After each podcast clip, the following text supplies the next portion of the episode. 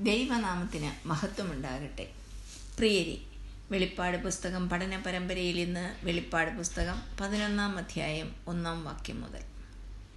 രണ്ടാം ഇടവേള തുടരുന്നു. ആറാമത്തെയും ഏഴാമത്തെയും കാഹളങ്ങളുടെ മധ്യേയുള്ള ഇടവേള ഇവിടെ തുടരുന്നു. ഈ ഇടവേള പത്താം അധ്യായം ഒന്നാം വാക്യം മുതൽ പതിനൊന്നാം അധ്യായം പതിനാലാം വാക്യം വരെയാണ്. കുറേ സംഭവങ്ങൾ ഈ സമയത്ത് നടക്കുന്നുണ്ട്. എങ്കിലും അതിൽ പ്രധാനമായത് മഹാപീഡനകാലത്ത് ഇസ്രായേലിന്റെ രക്ഷയ്ക്കായി ദൈവം ചെയ്യുന്ന ചില പ്രത്യേക കാര്യങ്ങളാണ്. പതിനൊന്നാം അധ്യായത്തിലെ പ്രധാനമായ ഒരു വിഷയം ഈ പീഡനകാലത്ത് എരിശിലേമിൽ ഒരു ദൈവാലയം ഉണ്ടാകും എന്നുള്ളതാണ്. രണ്ടാമതായി ഈ സമയത്ത് ഭൂമിയിൽ രണ്ട് സാക്ഷികൾ പ്രത്യക്ഷപ്പെടും. മൂന്നാമതായി ഒരു മൃഗം അഥവാ അന്തിക്രിസ്തുവും വെളിപ്പെടും. കഴിഞ്ഞ പത്തൊൻപത് നൂറ്റാണ്ടുകളായി യഹൂദന്മാർക്ക് സ്വന്തമായ ഒരു രാജ്യമില്ലായിരുന്നു. ലോകത്തിന്റെ നാനാഭാഗത്തായി അവർ ചിതറിക്കപ്പെട്ട് കിടക്കുകയായിരുന്നു ഇരുപതാം നൂറ്റാണ്ടിലാണ് അതായത് ആയിരത്തി തൊള്ളായിരത്തി നാൽപ്പത്തി എട്ടിലാണ് ഇസ്രായേൽ രാജ്യം സ്ഥാപിതമായത്. തുടർന്ന് തിരികെ വന്നു തുടങ്ങിയ യഹൂദർ എരിശിലേമിൽ താമസിച്ചു. എന്നാൽ അവർക്ക് അവിടെ ഒരു ദൈവാലയമില്ല. അവിടെ ഒരു ദൈവാലയം പണിയപ്പെടുമ്പോൾ മാത്രമേ പല പ്രവചനങ്ങളും നിവൃത്തിയാകുകയുള്ളൂ. മൂന്ന് ദൈവാലയങ്ങൾ അവിടെ ഉണ്ടായിരുന്നതാണ്. അതെല്ലാം നശിപ്പിക്കപ്പെട്ടു. ഒന്ന് ശലോമോൻ നിർമ്മിച്ച ദൈവാലയം.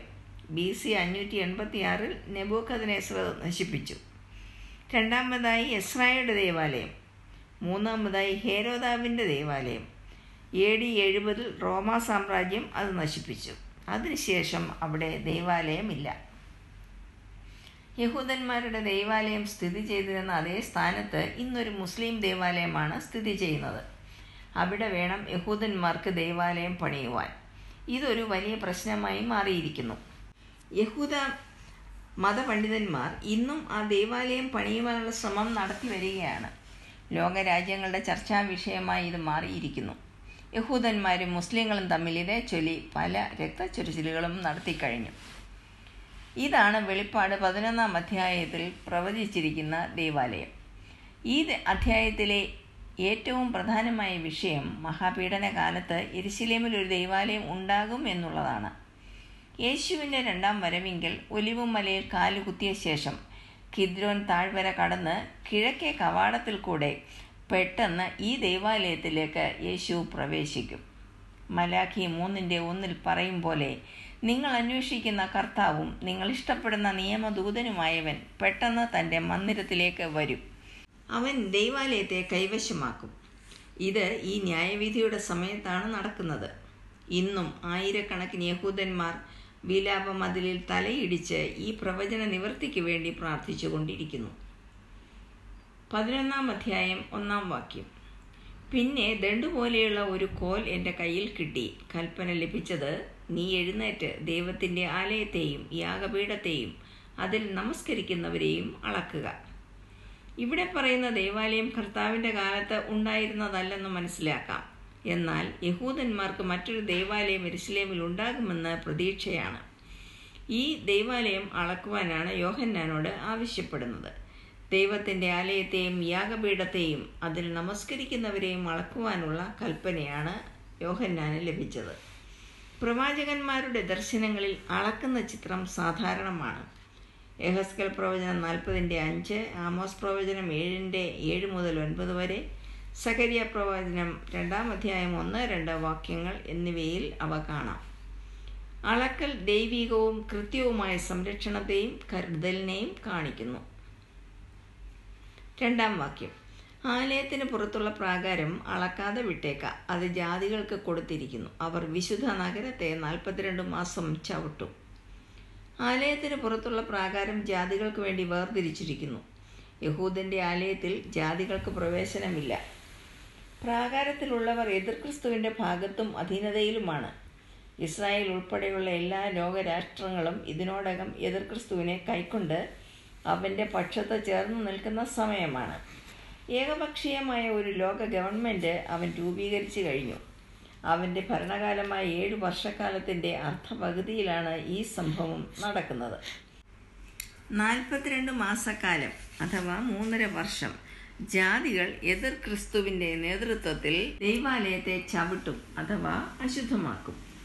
ഈ- സമയത്ത് ആദ്യത്തെ മൂന്നര വർഷം കഴിയുമ്പോൾ എതിർ ക്രിസ്തു ഉടമ്പടി ലംഘിക്കുകയും തന്റെ ഒരു ബിംബം എരിശിലേമിൽ പ്രതിഷ്ഠിക്കുകയും യഹോവയ്ക്കുള്ള യാഗം നിർത്തലാക്കുകയും ചെയ്യും. മൂന്നാം വാക്യം. അന്ന് ഞാൻ എന്റെ രണ്ട് സാക്ഷികൾക്കും വരം നൽകും. അവർ രട്ടുടുത്തുകൊണ്ട് ആയിരത്തി ഇരുന്നൂറ്റി അറുപത് ദിവസം പ്രവചിക്കും. രണ്ട് മൂന്ന് സാക്ഷികളുടെ വാമൊഴിയാൽ ഏത് കാര്യവും ഉറപ്പാകും. രണ്ട് കുരിന്തർ പതിമൂന്നിന്റെ ഒന്ന്.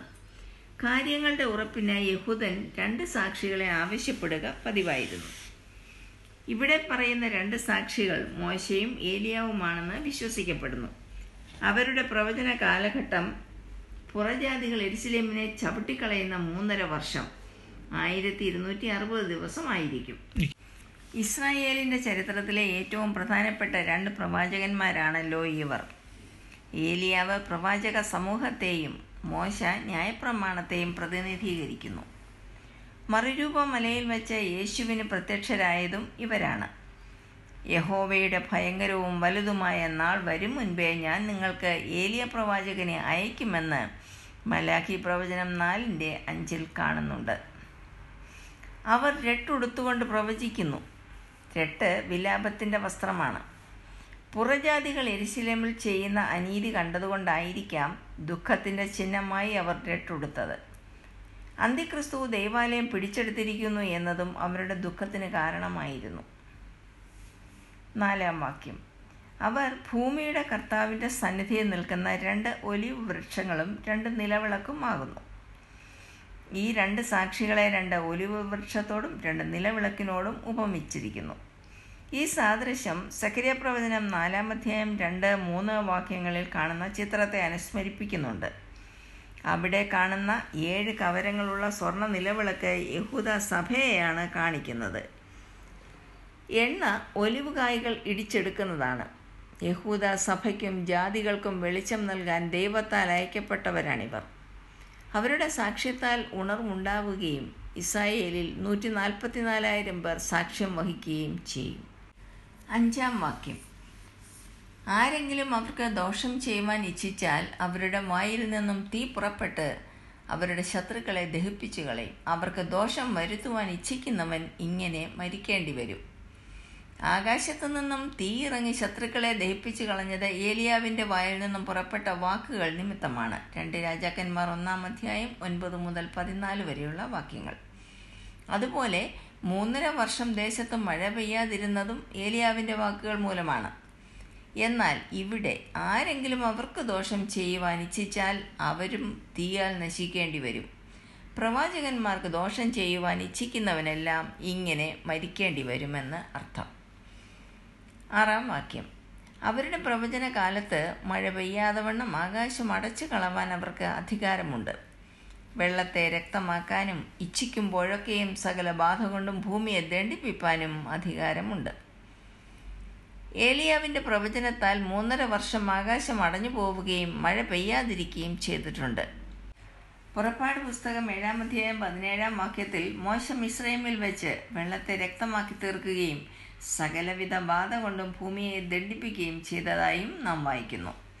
ഈ രണ്ട് സാക്ഷികളും മോശയുടെയും ഏലിയാവിന്റെയും അതേ ആത്മാവിൽ തീഷ്ണതയോടെ പ്രവർത്തിക്കും. ഇവർ ദൈവത്തിന്റെ വിശ്വസ്ത സാക്ഷികളാണ്. ഇവർ മോശയും ഏലിയാവും തന്നെയാണെന്നാണ് പണ്ഡിത മതം. മഹാപീഡന കാലത്ത് ഇവർ കർത്താവിന്റെ മഹത്വ പ്രത്യക്ഷതയെയും സഹസ്രാബ്ദ ഭരണത്തെയും കുറിച്ച് പ്രസംഗിക്കും.